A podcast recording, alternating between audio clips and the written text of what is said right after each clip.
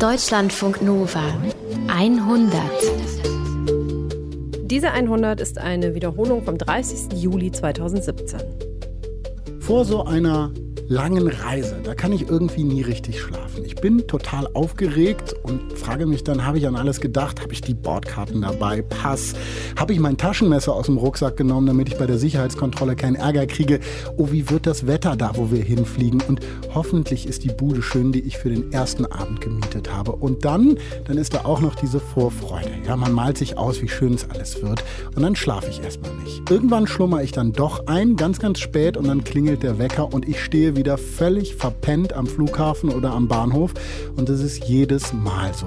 Jedes Mal beginnt so für mich eine längere Reise. Ziemlich verpennt. Da kann ich nichts machen, aber irgendwie finde ich es auch gar nicht schlimm, weil diese Nervosität was Schönes hat. Weil Reisen einfach so schön ist.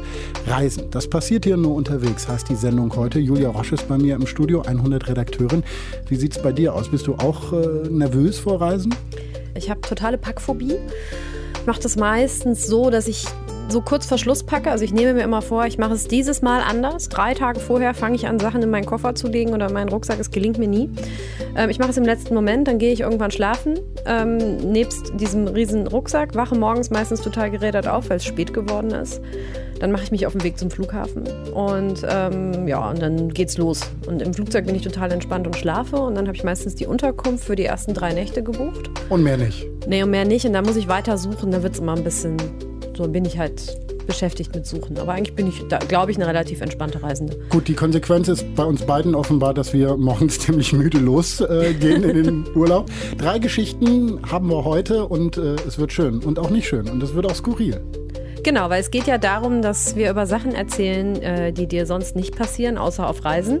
Und äh, dazu begleiten wir zum Beispiel die Reisejournalistin Pia Volk. Die hat schon hunderte Reisen gemacht. Die war wirklich schon überall. Also der kann man nichts mehr erzählen mit Insel und so. Und heute erzählt sie eine der absurdesten Reisegeschichten ihres Lebens. Und da geht es nach Aserbaidschan. Wir hören außerdem, wie Caroline gerne auf den Seychellen Urlaub machen würde, aber nicht darf. Und Schuld ist ein Vibrator. Und wir lernen einen gewissen Peter Falensky kennen. Den hat äh, Ellie Fee getroffen am Flughafen in Paris und eigentlich hätte sie ihn lieber nicht kennenlernen wollen. Der Reiseleiter am Mikro, Paulus Müller. Bitte einsteigen. Deutschlandfunk Nova 100. Ach, weißt du, das ist doch jetzt auch egal. Wir sind doch im Urlaub. Ja, da sitzt das Geld locker auf Reisen. Wir sind da entspannt. Wir wollen uns nicht die Laune verderben lassen durch Gedanken an das schnöde Geld.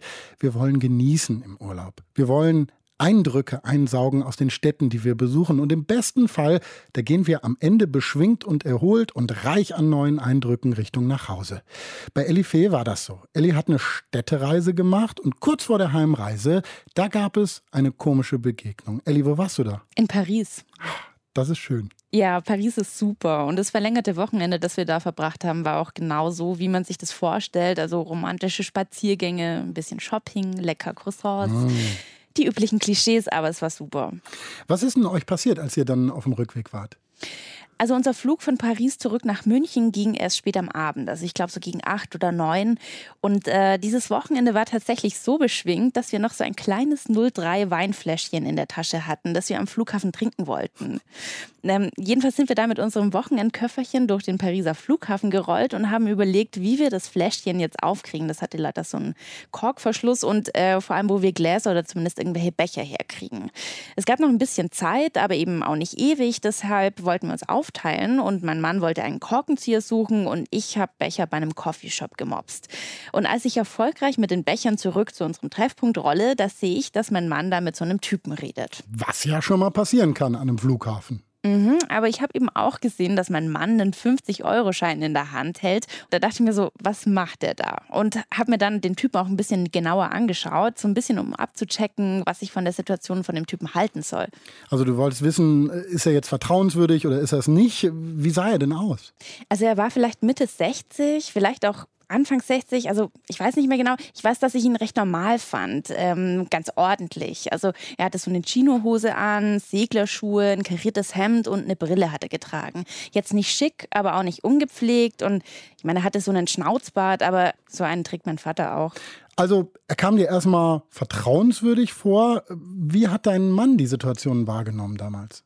Als ich ihn das gestern nochmal gefragt habe, sagte er, er fand vor allem merkwürdig, wie die Situation entstanden ist. Und er hat mir von der Seite, als ich mit der Flasche auf dem Weg zu einem Korkenzieher war, zugerufen, da hinten, die müssten einen haben.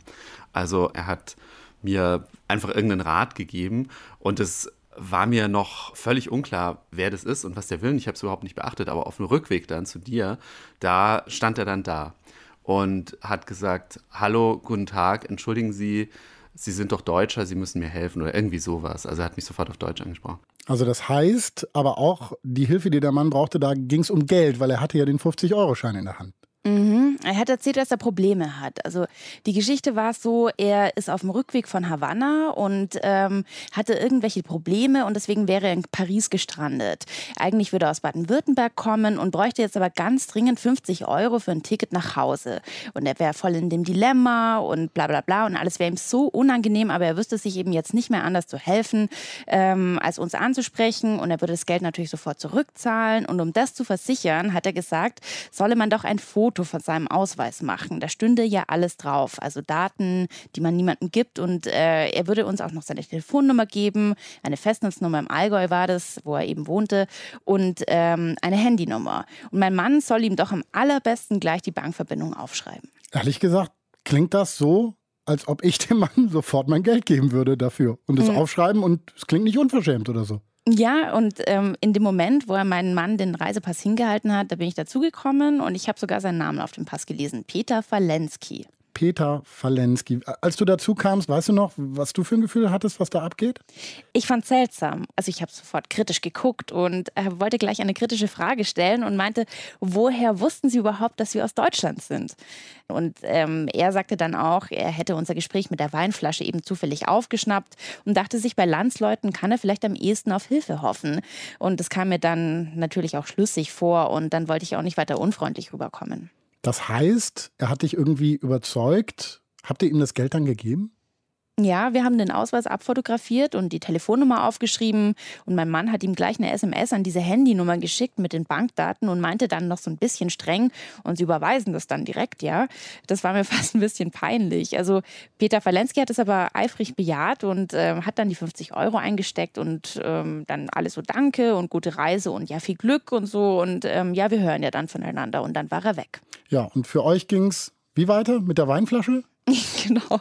Wir haben erstmal unsere Weinflasche aufgemacht und dann irgendwann eingecheckt. Und ähm, da waren wir uns eigentlich erstmal sicher, ein gutes Werk getan zu haben. Also so nach dem Motto, wenn wir ihm jetzt nicht geholfen hätten, dann würden wir jetzt hier sitzen und uns schämen. Also erst in Paris was krachen lassen und dann nicht hilfsbereit sein.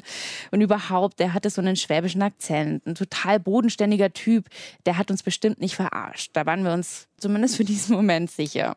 Aber dann ging so langsam das Karussell los. Also ich meinte dann so, weißt du noch, was komisch war, dass der sich gar nicht so überschwänglich bedankt hat. Also ich habe mir dann so überlegt, wie ich reagieren würde, wenn ich Lost in Paris wäre und mir würde irgendjemand wildfremdes den Arsch retten, dann würde ich dem um den Hals fallen und ihn küssen oder irgendwie emotional ausrasten. Aber Peter Falensky hat das nicht gemacht. Mein Mann meinte dann so, ja, der ist ja auch nicht du oder so wie du. Aber dann ist ihm der Koffer eingefallen, den Peter Falensky Zelensky dabei hatte. Der, wie mir im Nachhinein natürlich klar wurde, irgendwie viel zu neu und viel zu klein ausgeschaut hat. Der hat ja irgendwie eine Schote erzählt, dass er gerade aus Kuba kommt und in Paris gestrandet ist. Und sein Koffer war halt äh, so groß wie ein Wochenende, aber nicht wie ein Flug nach Kuba und hatte auch keine Kratzer und so weiter. Also alles ein bisschen zu ordentlich und die Geschichte zu glatt, aber das merkst du halt in so einem Moment nicht. Wann habt ihr es denn gecheckt?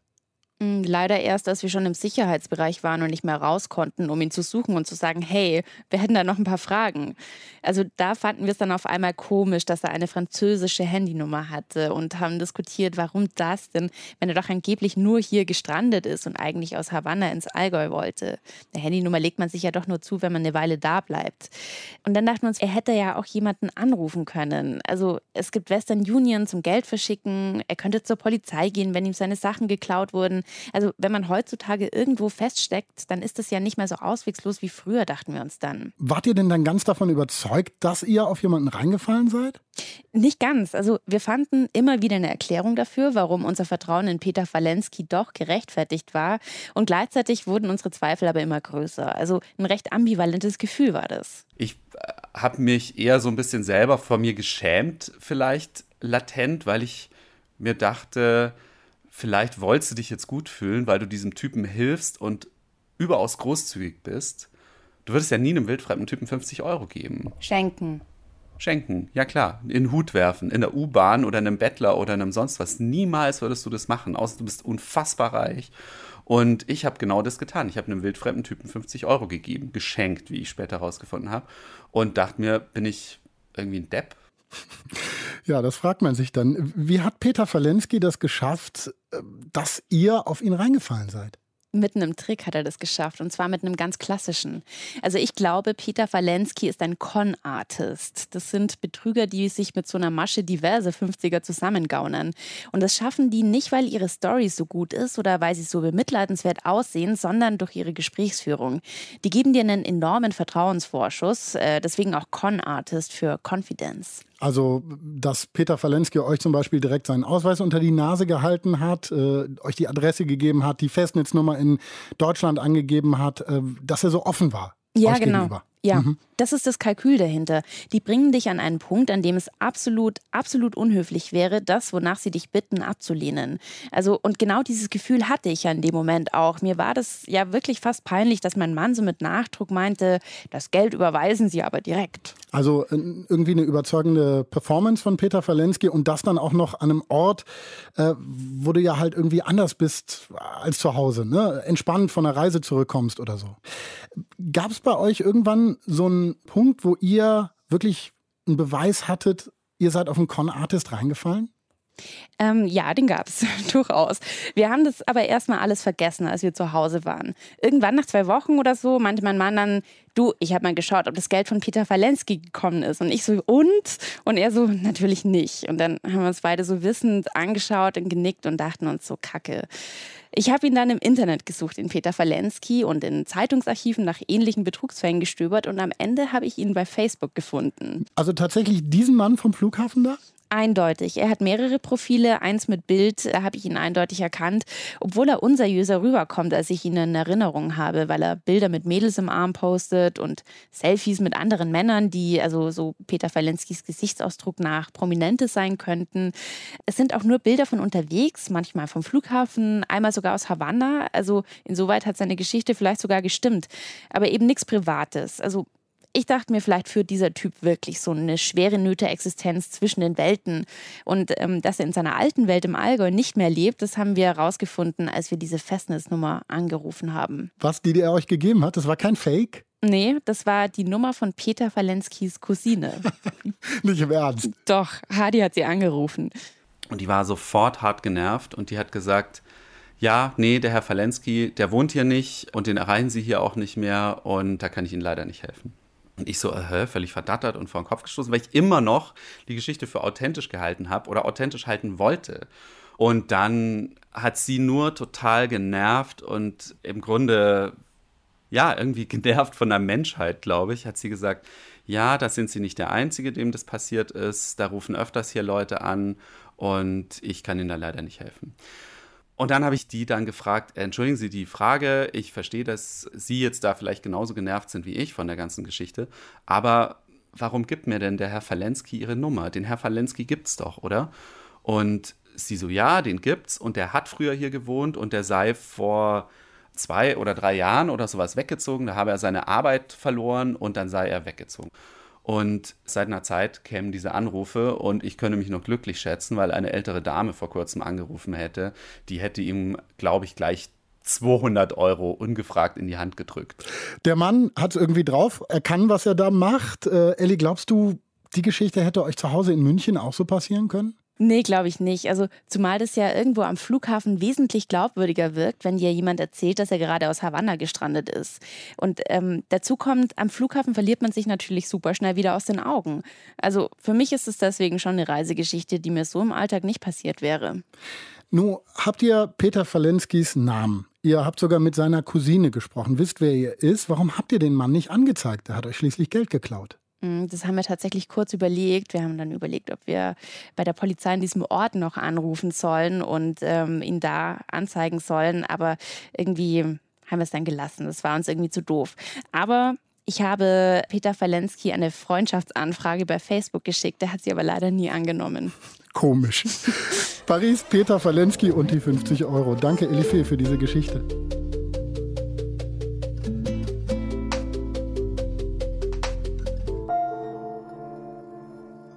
Ein Gefühl, was mich immer wieder begleitet bei Reisen, ist so eine komische Nervosität bei der Passkontrolle. Eigentlich absurd, oder? Du weißt ja, du hast nichts zu verbergen, da ist keine Bombe im Rucksack, du hast keinen Koks im Kulturbeutel und trotzdem ist da so eine gewisse Aufregung. Am schlimmsten war das immer bei der Einreise in die USA für mich, aber auch so, immer so ein bisschen angespannt dass irgendwas Absurdes passieren könnte, dass es da irgendein Missverständnis geben könnte, dass der Beamte vielleicht einen schlechten Tag hat. Es gibt ja unzählige Geschichten. Wie die von Caroline, Illustratorin aus Berlin. Deutschlandfunk Nova-Reporterin Elke Hoffmann hat mit ihr gesprochen. Ich habe es immer noch nicht verstanden. Ich habe immer noch Zweifel an mir, ob ich da irgendwie was übersehen habe, wie man sich normalerweise verhält. Caro ist 29 Jahre alt und lebt in Berlin. Sie reist gerne und immer so günstig wie möglich. Lieber bucht sie private Unterkünfte statt großer Hotels. Manchmal trampt sie auch zu ihren Urlaubsorten. Im Sommer 2014 entdeckt Caro das Sonderangebot einer Airline. Einen günstigen Flug von Brüssel nach Südafrika. Plus drei Tage Stopover auf den Seychellen. Caro weiß fast nichts über die winzige Inselgruppe mitten im Indischen Ozean. Das war halt einfach nur, weil der Flug so günstig war. Aber es war jetzt nicht irgendwie so ein lange gehegtes Ziel von mir. Und dann dachte ich ja, okay, warum nicht? Ich wollte rumreisen einfach. Sie beschließt, den Flug zu buchen. Weil sie noch keine eigene Kreditkarte hat, streckt ein Freund mit seiner Karte das Geld für sie vor. Dann checkt sie, was sie für die Einreise auf die Seychellen alles braucht. Einen Reisepass, den Nachweis finanzieller Mittel und die Bestätigung, dass sie eine Unterkunft gebucht hat. Und da habe ich mir halt dafür ein Airbnb geklickt und die Person, die das betreibt, die war auch sehr nett und hat mir ganz viele E-Mails geschrieben und erklärt, wie ich da hinkomme. Mitte September geht's los. Die Reise dauert lange. Caro fährt mit dem Zug von Berlin nach Brüssel, fliegt von dort knapp sieben Stunden nach Abu Dhabi, wo sie umsteigt und ist dann nochmal fast fünf Stunden in der Luft, bevor sie ihr Ziel erreicht. Mai, die Hauptinsel der Seychellen.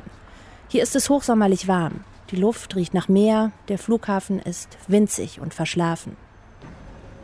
Nach dem langen Flug will Caro nur eins: schnell ihr Gepäck holen, in die Unterkunft fahren und sich dann endlich ausruhen. Aber es kommt anders. Als sie nach der Passkontrolle ihren Rucksack vom Gepäckband nimmt, merkt sie, dass er nach Alkohol riecht. Die Flasche Rotwein, die sie als Geschenk für ihre Airbnb-Gastgeberin eingepackt hatte, ist ausgelaufen. Die ist unterwegs zerbrochen, deshalb war mein ganzes Gepäck voller Wein und hat nach Alkohol gestunken. Das war nicht so gut. Und also ich bin dann noch mal schnell aufs Klo gegangen, weil ich dachte, ich könnte da irgendwie noch was retten und habe die kaputte Flasche weggeschmissen. Auf den Seychellen ist es üblich, das Gepäck internationaler Fluggäste auch bei der Einreise zu kontrollieren. Die Kontrolleure schieben Karos Rucksack in einen Gepäckscanner. Dann bitten sie sie zur Seite.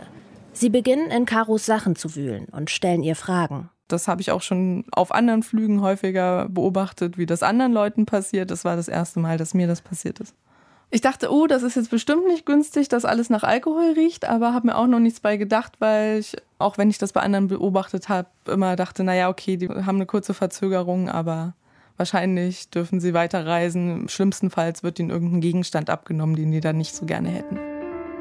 Das Erste, was ihnen missfallen hat, als sie das Gepäck durchwühlt haben, waren diese ausgedruckten E-Mails, die ich mitgenommen hatte von der Gastgeberin. Vor der Abreise hatte die Airbnb-Gastgeberin Caro gemailt, welche Adresse sie als Unterkunft bei der Einreise angeben solle. Und da stand halt in einer E-Mail-Signatur eine andere Adresse als die, die ich halt ausgefüllt hatte beim Visum. Und das wurde halt hinterfragt, warum das so sei. Und ich konnte das nicht beantworten, weil ich es ehrlich gesagt nicht wusste. Das macht die Grenzbeamten misstrauisch. Überhaupt finden sie es verdächtig, dass Caro auf den Seychellen einen privaten Kontakt hat, ohne vorher schon mal dagewesen zu sein.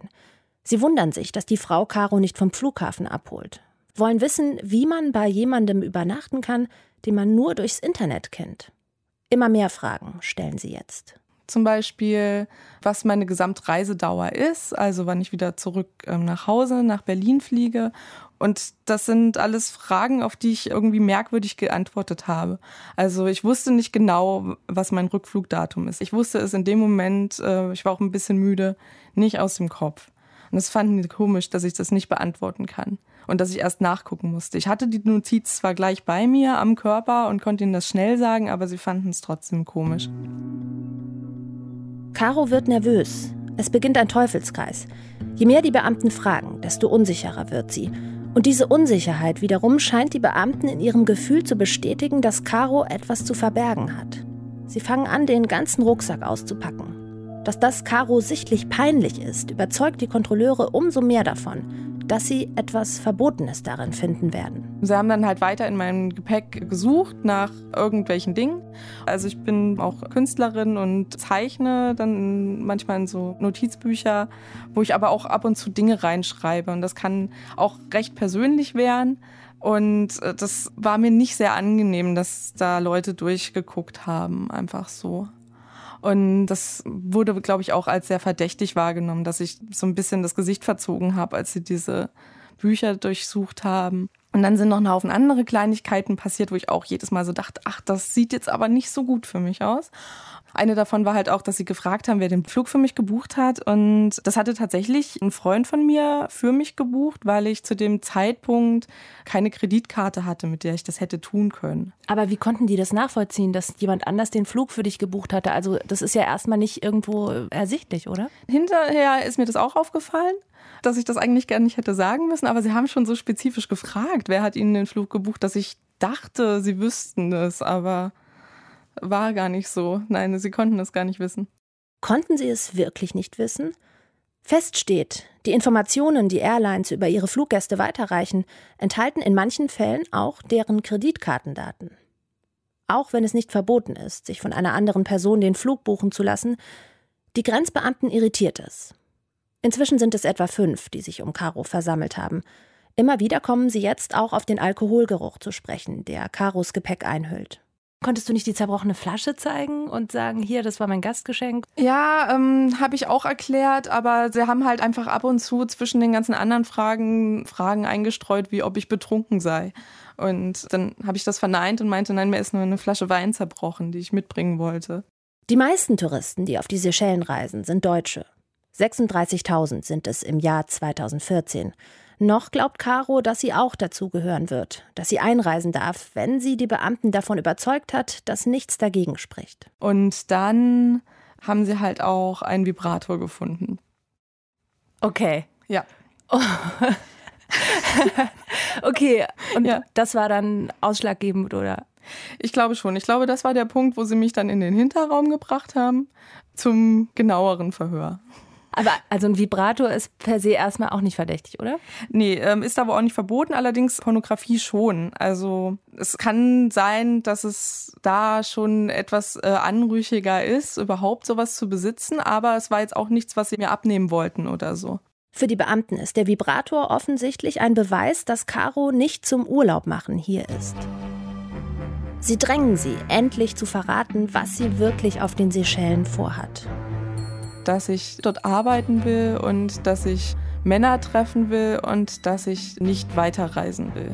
Das waren die drei konkreten Dinge, die im Laufe des stundenlangen Gesprächs irgendwann genannt wurden. Ich habe es nie ganz verstanden, ehrlich gesagt. Caro sitzt jetzt schon eine ganze Weile im Flughafengebäude fest. Die anderen Passagiere aus dem Flugzeug sind längst zu ihren Hotels gefahren. Zu schneeweißen Stränden, glasklarem, türkisfarbenem Meer Vorbei an tropischen Wäldern, Palmen, Mangobäumen, Riesenschildkröten. Diese Schellen sind ein echter Urlaubstraum und der hat seinen Preis. Unterkunft, Restaurants, Ausflüge, das alles kostet hier mehr als anderswo. Pauschaltouristen sind eher die Ausnahme. Wer hierher kommt, hat das nötige Kleingeld oder er ist gerade auf Hochzeitsreise. Für die Einreise auf diese Schellen muss man beweisen können, dass man genügend finanzielle Mittel hat. Das heißt, Ungefähr 150 US-Dollar pro Reisetag. Die Beamten bringen Caro zu einem Geldautomaten. Sie soll zeigen, über wie viel Geld sie verfügen kann. Sie kann zwar problemlos etwas abheben, aber am Misstrauen der Beamten ändert es nichts. Es gab dann auch noch Zweifel daran, dass ich dieses Reisevorhaben haben könnte mit den Klamotten, die ich dabei hatte. Und dann dachte ich erst, ah, die finden, ich hätte zu wenig Kleidung für die Anzahl der Tage, die ich beabsichtige, unterwegs zu sein. Und habe ihnen versucht zu erklären, dass ich das immer auf Reisen so mache, dass ich so spätestens alle drei Tage mal was mit der Hand im Waschbecken wasche. Und dann stellte sich heraus, dass sie gar nicht die Anzahl der Kleidungsstücke meinten, sondern die Art der Kleidungsstücke. Und sie meinten, das kannst du hier nicht tragen. Was hattest du denn dabei? Naja, Sommersachen, kurze Hosen. Ja, aber das passt eigentlich perfekt für diese Schellen. Das ist ja super warm. Ja. Ja, okay, aber man muss ja keine guten Klamotten haben, um irgendwo einzureisen. Vielleicht schon, wer weiß. Ganz egal, was Caro den Beamten jetzt noch erzählt. Alles passt für sie irgendwie in das schräge Bild, das sie sich von ihr gemacht haben. Bestätigt sie darin, dass Caro nicht als Urlauberin hierher gekommen ist. Sie bezweifeln sogar, dass die Airbnb-Gastgeberin wirklich existiert. Caro soll das Gegenteil beweisen, aber auch das klappt nicht. Ein bisschen unangenehm war, dass sie wollten, dass ich mich vor ihnen in meine E-Mails einlogge, um ihnen den Mail-Kontakt mit dieser Gastgeberin zu zeigen. Das habe ich dann auch versucht, auch wenn es mir unangenehm war. Aber das war bei Gmail und die glauben einen nicht immer, wenn man sich von einer äh, sehr ungewohnten IP aus einloggen will, dass man die Person ist, der der Account gehört. Und dann muss man manchmal irgendwie so per SMS beweisen, dass man das ist. Und das ist mir da passiert. Das heißt, ich habe dann dort versucht, mich in meine Mails einzuloggen und das ging nicht. Und dann war dann halt irgendwie so, ja, beweisen Sie es per Telefon. Und mein Telefon ging halt nicht und so. Schließlich erreichen die Grenzbeamten die Airbnb-Gastgeberin am Telefon. Was sie mit ihr besprechen, versteht Caro nicht, weil es auf Französisch ist. Fest steht aber, Caro wird dadurch in den Augen der Beamten nicht glaubwürdiger. Kurz darauf erfährt Caro, sie muss die Seychellen verlassen. Ich weiß es nicht, ob das nur mal meine persönliche Eigenart ist, äh, vom schlimmsten Fall jetzt auszugehen sofort. Aber ich habe relativ früh gedacht, okay, ähm, hier werde ich wohl nicht bleiben können. Aber ich dachte, dass sie mich dann halt einfach weiterschicken nach Südafrika. Aber auch die Weiterreise nach Südafrika wird ihr verboten. Und sie haben mir aber angeboten, dass sie mich entweder sofort zurück nach Hause schicken oder dass ich irgendwie ein paar Tage dort bleiben kann in einem Hotel ihrer Wahl und dann einen kostenpflichtigen Rückflug nach Deutschland buchen kann. Also im Grunde genommen wärst du ja dann genauso lang auf den Seychellen gewesen, wie du es ursprünglich geplant hattest. Exakt. Also das heißt, sie haben dich eigentlich nur daran hindern wollen, nach Südafrika weiterzureisen. Genau. Caro bekommt ein offizielles Dokument in die Hand gedrückt. Darin steht, dass sie das Land verlassen muss. Begründet wird das unter anderem damit, dass sie die gesetzlichen Vorschriften der Zuwanderungsverordnung nicht eingehalten habe und dass ihre Absicht, nach Südafrika weiterzureisen, zweifelhaft sei. Welche Umstände dafür letztlich ausschlaggebend sind, erklärt man ihr nicht. Ich war schon sehr gestresst und sehr verletzt auch. Geheult habe ich auf jeden Fall. Angst, ja, ich weiß nicht genau. Also ähm, ich weiß jetzt nicht, was das Bedrohungsszenario ist, außer dass man halt zurück muss. Also ich glaube, ich hatte, glaube ich, zu keinem Zeitpunkt Angst, dass ich da jetzt in den Knast muss oder so. Dann haben sie meinen Pass einbehalten und mir gesagt, wo ich mich hinsetzen darf und warten. Ich konnte auch aufs Klo gehen und so. Und dann kam irgendwann wieder jemand mit meinem Pass und hat mich mitgenommen und hat mich woanders hingebracht und hat der nächsten Person meinen Pass übergeben. Und so ging das dann bis zu Hause. Erst in Europa kriegt Caro ihren Reisepass zurück. Nach der Landung fehlt ihr Gepäck. Sie bekommt es eine Woche später wieder. Caro hat jetzt lebenslanges Einreiseverbot auf den Seychellen. Vor allem beschäftigt sie aber der Gedanke, wie es überhaupt dazu kommen konnte. Ich habe auch immer noch ganz viel Zweifel an mir selbst. Also bei vielen Punkten denke ich so, da muss irgendwie was sein, was ich so ganz grob verrafft habe, was vielleicht allen anderen Leuten außer mir ähm, nicht passiert wäre, wegen Common Sense und ich habe irgendwas nicht verstanden. Also beispielsweise habe ich oft äh, Löcher in der Strumpfhose und dann dachte ich, vielleicht liegt es ja daran. Und so Kleinigkeiten. Du kommst hier nicht rein. Elke Hoffmann hat mit Caroline über ihren Versuch gesprochen, auf den Seychellen Urlaub zu machen.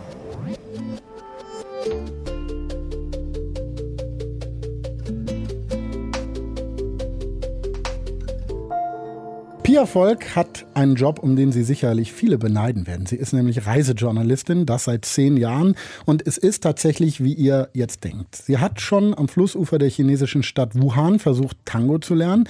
In Vancouver, in Kanada, da hat sie in einem Aquarium geschlafen und nachts sind da weiße Beluga-Wale vor ihrem Schlafsack auf und ab geschwebt.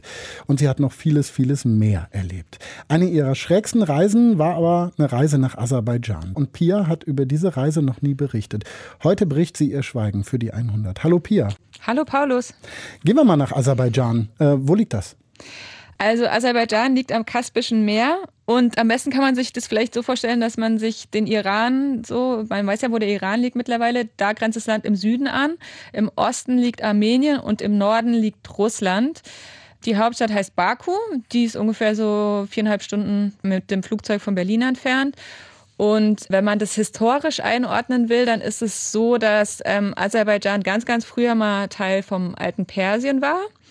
Dann kamen da später die Türken und die Mongolen durch, also nomadische Reiter. Und dann wurde es Teil von der UdSSR. Und wenn man das jetzt irgendwie klischeehaft so überspitzen will, dann kann man sagen, da kommen tausend und eine Nacht Genghis Khan und Sozialismus zusammen. Und deswegen wollte ich hinreisen, aber leider ist es total kompliziert, nach Aserbaidschan zu reisen. Es ist irgendwie so, als hätte der Staat ganz viele Hürden eingebaut und wer es über diese Hürden schafft, der schafft es auch durchs Land. Also zuerst braucht man eine persönliche Einladung, um Visum zu bekommen. Das ist nicht das Problem. Ich weiß, dass man sich solche Einladungen im Internet bestellen kann. Aber für Aserbaidschan braucht man dann auch noch eine Kopie vom Ausweis des Einladenden und ein Arbeitszeugnis von der Person. Also man muss praktisch eine komplette Identität erfinden. Und das war mir dann doch zu riskant. Und deshalb bin ich nie praktisch als Urlauberin hingefahren. Moment, aber du warst ja dann doch da. Wie ist es dazu gekommen? Das war totaler Zufall. Ich bin eingeladen worden vor vier Jahren auf eine offizielle Pressereise. Ich glaube, das war die erste Pressereise, die das aserbaidschanische Tourismusministerium je organisiert hat. Und Pressereisen sind schon immer so ein bisschen kompliziert und tricky, weil die Leute, die das organisieren, natürlich ein Interesse haben. Die wollen, dass das Land möglichst positiv dargestellt wird und die Berichterstattung dementsprechend positiv ausfällt. Und deswegen fahre ich da auch eher selten mit. Vielleicht müssen wir nochmal erklären. Pressereise heißt tatsächlich, Journalisten werden eingeladen und rumgeführt. Manchmal passiert das kostenlos, manchmal muss man ein bisschen was bezahlen. Solche Pressereisen werden manchmal von Staaten ausgerichtet, auch mal von irgendwie einer unabhängigen NGO NGO oder von einer Stiftung. Und eigentlich werden die von Journalisten gerne genutzt. Wie machst du denn das als Reisejournalistin, wenn du unterwegs bist? Naja, meistens ist es schon so, dass ich mir das Land nicht aussuche im Sinne von, oh, da wollte ich gerne mal hinfahren, weil da ist es schön, sondern ich recherchiere total viel, ich lese viel und ich finde dann irgendwie eine Geschichte, die ich toll finde. Ich finde Menschen, die ich toll finde. Ich lese ganz viel Blogs, lese wissenschaftliche Papers und nehme Kontakt zu NGOs auf und dann bildet sich daraus irgendwann eine Geschichte und dann versuche ich in dieses Land zu kommen. Das ist irgendwie eine andere Herangehensweise, als wie man in Urlaub fahren will oder irgendwie genau, irgendwie was Schönes sehen will. Das ist irgendwie nicht mein Anspruch. Ich will eine Geschichte erzählen. Und wenn ich dann im Land bin, möchte ich das Land möglichst facettenreich darstellen, weil es gibt ja, ich finde, schön ist jedes Land und schön ist irgendwie austauschbar, aber es gibt halt ähm, bestimmte Aspekte von einem Land, die sind nicht austauschbar. Wie zum Beispiel, dass man sagt, irgendwie, da kommt tausend eine Nacht Genghis Khan und Sozialismus zusammen. Von welchen Ländern kann man das sagen? Es gibt nicht viele. Dann versuche ich, wenn ich vor Ort bin, halt ähm, mit ganz vielen normalen Menschen zu sprechen. So Menschen wie du und ich. Und wenn dann was passiert, dann lasse ich mich darauf ein. Also zum Beispiel, als ich im Iran war, war ich auf so einer ganz normalen Touristenreise und da habe ich in der Moschee eine Frau kennengelernt, war ein bisschen älter als ich und die hat mir dann erzählt von so einem Straßenfest, was ein paar Straßen weiter stattfindet. Und dann habe ich die Gruppe verlassen und bin mit dieser Frau auf dieses Straßenfest. Und ich habe in den zwei Stunden, mit der ich auf diesem Fest war, viel mehr über das Land gelernt als auf dieser Reise durch die historischen Bauten und Moscheen und so, weil da so eine Stimmung verbreitet wird von dem Land, die irgendwie nach dem Ahmadinejad abgedankt hat, halt ähm, entstanden ist. Und ich finde, das ist der, mein Job als Journalistin in einem Land. Und das hat aber in Aserbaidschan überhaupt gar nicht funktioniert. Bei dieser organisierten Pressereise, ähm, nimm uns doch mal mit. Also weißt du noch, wie es war, als ihr in Aserbaidschan angekommen seid? Naja, also ich glaube, wir waren so acht oder zehn Journalisten aus verschiedenen Regionen Deutschland. Wir sind irgendwie mit Zwischenstopp geflogen, weiß nicht mehr. Und als wir dann in Baku am Flughafen waren, haben wir unsere aserbaidschanische Reiseleiterin kennengelernt. Die war schon speziell. Die war sehr klein und kompakt und die hatte so eine Lesebrille. Die hat sie sich zwischendurch immer in ihre Haare geschoben, die dann so ein bisschen wild, hexenartig abgestanden haben. Und die äh, konnte Ruhe überhaupt nicht ertragen. Die hat fließend Deutsch gesprochen. Ich glaube, die hat mal in der DDR studiert oder so. Und die hat die ganze Zeit geredet. Sowas wie, ah, schauen Sie dieses schöne Haus, schauen Sie diese schöne Mauer, schauen Sie, wie schön. Die konnte einfach nicht still sein und die hat aber auch nichts Gehaltvolles erzählt. Es war alles irgendwie nur schön, wunderschön oder das Schönste. Einmal habe ich sie dann so gefragt, ja, und warum ist diese Mauer jetzt schön? Und dann hat sie halt gesagt, na, die sieht halt gut aus. Und dann hat sie gesagt, dass sie schon seit den 80ern Reiseleiterin ist und sozusagen vom Geheimdienst zertifiziert wurde, weil damals musste man durch eine Prüfung vom KGB, also wie das halt so war in der Sowjetunion, wenn man mit Ausländern gearbeitet hat. Und für sie ähm, war das wie so eine Auszeichnung. Die war super stolz darauf. Aserbaidschan, äh, haben wir ja jetzt gesagt, gehörte früher zur Sowjetunion. Heute ist das Land aber unabhängig. Wie sieht es da politisch im Moment aus? Unabhängig schon, aber das hatte schon immer wieder sehr autoritäre Präsidenten an der Macht. Also der aktuelle heißt Ilham Aliyev und der hat das Amt zum Beispiel 2003 oder so von seinem Vater übernommen und es ist eigentlich eine klassische Familienherrschaft. Bekommt man sowas dann auf so einer Pressereise irgendwie zu spüren?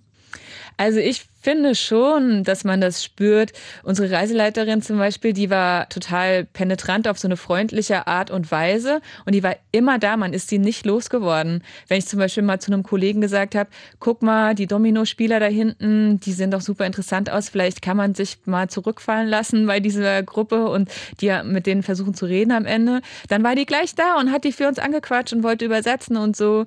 Und na klar, vielleicht wollte die hilfsbereit sein, aber ich kam mir total schnell ziemlich überwacht und kontrolliert vor. Und irgendwie auch indoktriniert, weil die hat die, ja, die ganze Zeit geredet. Also wenn wir zum Beispiel fünf Stunden im Bus irgendwo hingefahren sind, dann hat die fünf Stunden lang erzählt, wie wunderbar, wie toll, wie einzigartig Aserbaidschan ist. Und wenn man dann mal gesagt hat, naja, Aliyev, der hat das Präsidentenamt von seinem Vater übernommen, demokratisch ist es ja nicht und so, dann hatte die sofort eine Erklärung, sowas wie, die Demokratie hat sowieso keine Zukunft, weil da wird ja kein Wissen weitergegeben und Aliyev hat das Präsidentenhandwerk sozusagen von seinem Vater gelernt. Und, und die hat überhaupt gar nicht gemerkt, wie, wie schräg diese Antworten für uns waren. Klingt wirklich wahnsinnig schräg. Hat sie das denn selber tatsächlich geglaubt? Ja, ich glaube, die hat es total geglaubt. Und das ist irgendwie auch das Tragische daran, weil man hätte ihr nicht mal vorwerfen können, dass sie da Propaganda macht oder lügt. Die hat einfach von Herzen geglaubt, was sie erzählt hat. Und eigentlich ist es auch nicht weiter verwunderlich, weil eine freie Presse oder unabhängige Meinung gibt es in Aserbaidschan so gut wie nicht. Wenn man sich so die Liste von den Ländern mit Pressefreiheit anguckt, dann liegt es relativ weit unten auf Platz 162 von 180. Und gerade dieses Jahr erst hat ja der Präsident eine Stelle für seine Frau geschaffen. Die ist jetzt seine Stellvertreterin. Das Amt gab es vorher nicht. Man tut, was von oben verordnet wird. Pia, abgesehen von der Reiseleiterin, die ja irgendwie voll auf Linie war, gab es irgendwelche Situationen, wo ihr das gespürt habt, dass man tut, was von oben verordnet wird? Naja, wir waren zum Beispiel in so einem Dorf, das noch immer als Kolchose funktioniert. Ich fand das super interessant und ich hatte, bevor die Reise überhaupt anfing, schon gefragt, ob man da Leute interviewen kann und so. Und dann hieß es immer, ja, ja, geht, klar. Aber es gab natürlich keine fest ausgemachten Interviewtermine. Also wir sind in dieses Dorf gefahren und dann hat unsere Reiseleiterin gesagt, so, wir halten hier jetzt jemanden an, der muss da mit uns reden, weil wir kommen ja vom Ministerium. Das ist sozusagen Befehl von oben. Hat das geklappt? Habt ihr mit Leuten sprechen können? Das hat natürlich überhaupt nicht geklappt weil unsere Reiseleiterin war der Meinung, dass wir fünf Fragen stellen und das war's. Und wir hatten irgendwie die Erwartung, wir würden uns einer vielleicht auch so zwei Stunden mit jemand hinsetzen und reden. Und die Menschen vor Ort, die wollten am liebsten gar nichts sagen, weil jede Antwort hätte ja auch die falsche sein können. Trotz dieser Kontrolle ging wirklich alles schief. Wir waren zum Beispiel noch in so einem anderen Dorf, da leben Christen und das Besondere an dem Dorf ist, dass die nach muslimischen Regeln leben. Also die trinken keinen Alkohol und essen kein Schweinefleisch. Obwohl sie Christen sind. Ja, genau, obwohl sie Christen sind. So ist ein ganz, ganz kleines Dorf. Das hatte vielleicht acht Straßen und auch sah relativ arm aus. Da standen nur so alte Lehmhütten und so. Und wir sind da rumgefahren. Und da hat uns so ein Junge auf dem Pferd überholt. Der hatte nicht mal einen Sattel, der hatte einfach nur so ein paar Decken auf das Pferd gelegt und, und hatte irgendwie Seile um den Kopf gewickelt. Das Ganze wirkte echt wie so eine Westernstadt kurz vor High Noon. Und wir wollten aber mit jemandem reden, was Journalisten halt machen und wissen, warum sie keinen Alkohol trinken oder Schweinefleisch essen. Und wir sind erstmal rumgefahren und haben einfach keinen Mensch gesehen. Und dann beim zweiten Mal ist uns so ein alter Mann aufgefallen, der unter einem Baum gesessen hat, so im Schatten. Der hat da im Sitzen geschlafen. Und unsere Frau KGB, die ist da vorsichtig äh, hingegangen und hat den angesprochen. Da hat er erstmal nicht drauf reagiert. Dann hat sie ihn angestupft Und irgendwann ist er aufgewacht und es war offensichtlich, dass der fast komatös betrunken war. Also so richtig. Und sie so, hm, ja, der ist jetzt betrunken, mit dem kann man leider nicht mehr sprechen. Also die Frau war einfach unglaublich, die hatte auch gar keinen Humor. Die hat ständig Sachen gesagt, die ich unglaublich lustig fand. Und dann durfte ich nicht laut loslachen. Und dann steht man da mit der vollster Körperbeherrschung. Und dann habe ich so gesagt, aha, das ist ja sehr interessant. Warum denn? Und dann hat, er, hat sie das übersetzt und hat ihn gefragt und der hat so vor sich hingenuschelt. Und dann hat sie uns erklärt, dass das ganze Dorf auf einer Beerdigung ist. Und zwar der Beerdigung seiner Mutter. Und er es eben nicht hingeschafft hat, weil er zu betrunken war. Völlig absurde Situation. Und das Ganze ist ja irgendwie absurd. Also da hat sich jemand in der Regierung gedacht, wir laden mal deutsche Journalisten nach Aserbaidschan ein und zeigen denen, wie toll unser Land ist. Und es funktioniert überhaupt nicht. Also genau das Gegenteil passiert da. Ja, genau. Ich meine, da gibt's noch mehr so Geschichten. Wir waren zum Beispiel auch in so einem alten Schmiededorf. Also das ist so ein Dorf, wo schon seit Jahrhunderten praktisch alle vom Schmiedehandwerk leben. Und es ist super touristisch. Da stehen alte Steinhäuser. Und dann gibt's ganz viele Frauen mit bunten Kopftüchern und so richtig grobschlächtige Männer. Und man kann Teekannen und Armreifen mit Gravuren kaufen. Und es ist wunderschön für Fotos. Aber dann geht man in so eine Schmiede rein. Und ich zum Beispiel, ich bin auf dem Dorf aufgewachsen. Ich weiß, wie es in der Schmiede auszusehen hat. Und ich weiß, wie es in der Schmiede riecht und so.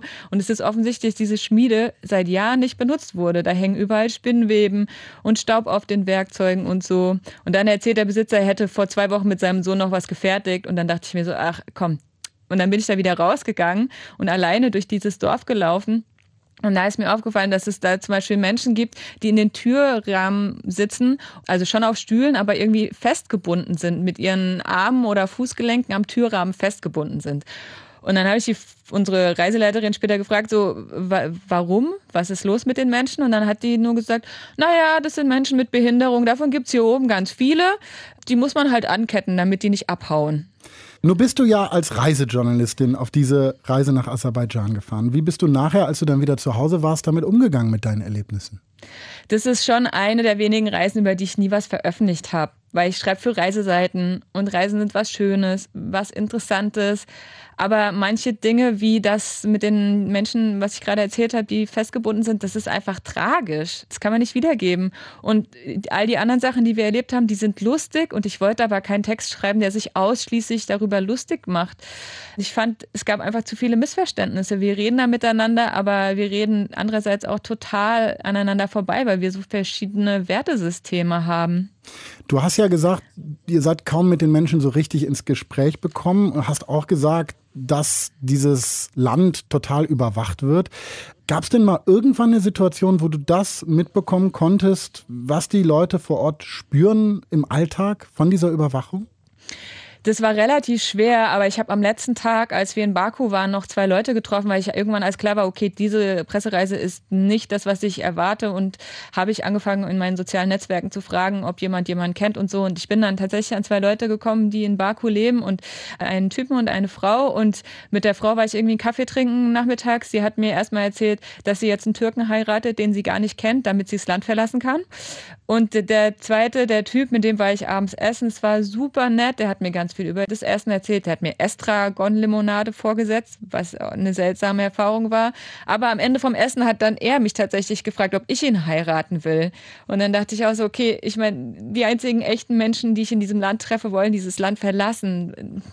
Was sagt das aus? Pia Volk durfte das Land wieder verlassen, denn sie war auf einer Pressereise in Aserbaidschan. Sie hat nie darüber geschrieben oder geredet bis heute. Danke dafür.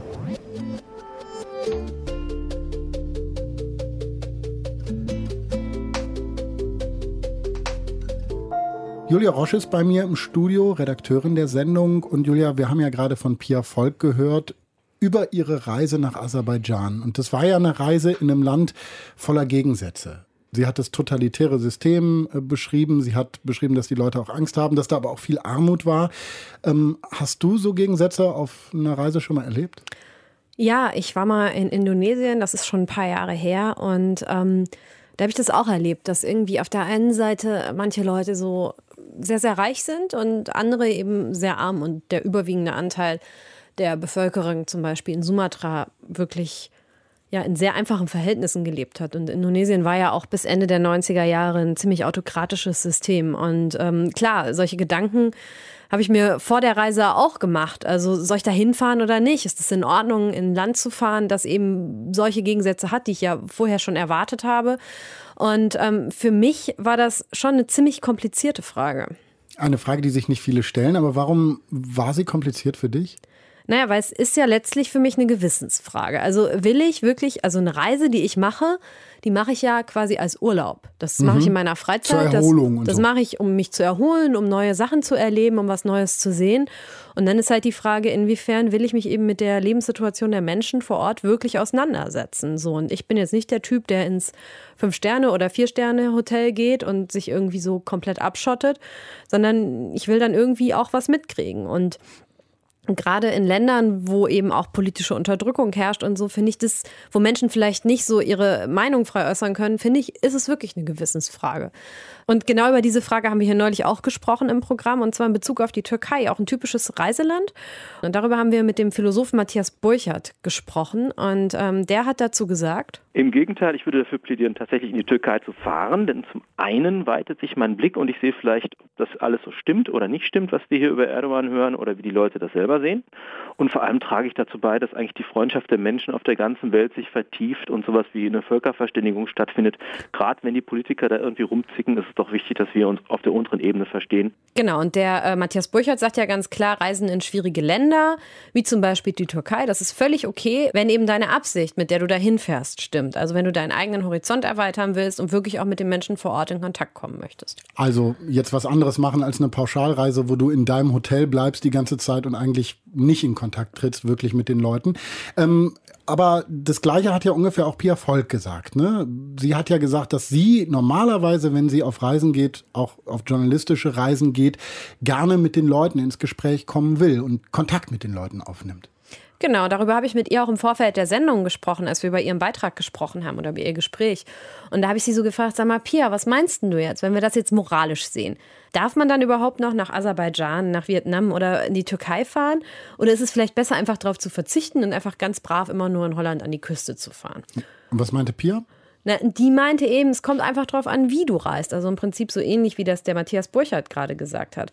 Soll heißen, haben die Leute vor Ort was davon, wenn ich als Touri dahin fahre? Steige ich zum Beispiel bei Einheimischen ab oder in einer Hotelkette? Und sie meinte eben auch, man kann sich auch vorher informieren, was zum Beispiel vor Ort gebraucht wird. Sie macht dann manchmal sowas, dass sie zum Beispiel Kondome mitbringt und die verschenkt oder Verbandszeug oder so Zeug.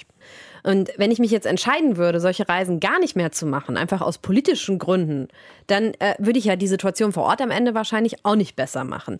Und äh, genau das hat Matthias Burchardt in dem Gespräch bei uns auch nochmal klargestellt in Sachen Türkei es macht eigentlich das kaputt, was ja, was wir gerade als positives Gegengewicht beschrieben haben, nämlich Völkerverständigung, nämlich wer leidet denn dran? Erdogan leidet nicht unter dem Tourismusproblem, sondern es leiden die armen Leute, die da in, in den kleinen Familienbetrieben äh, Gastfreundschaft zelebrieren möchten. Also am wichtigsten bleibt für mich ist einfach die Absicht, mit der wir reisen und das finde ich für mich jetzt erstmal ein ermunterndes Fazit, weil ich möchte gern weiterreisen, weil das ist einfach was, was mich immer wieder total bereichert, weil letztlich sind es meine Reisen, wo ich einfach jeden Tag was Neues erlebe, wo ich mich immer wieder neu erlebe und ähm, auch ganz unterschiedliche Situationen kennenlerne und auch lerne, irgendwie anderen Menschen zu vertrauen. Und das finde ich ist für mich wichtiger, als irgendwo nicht hinzufahren.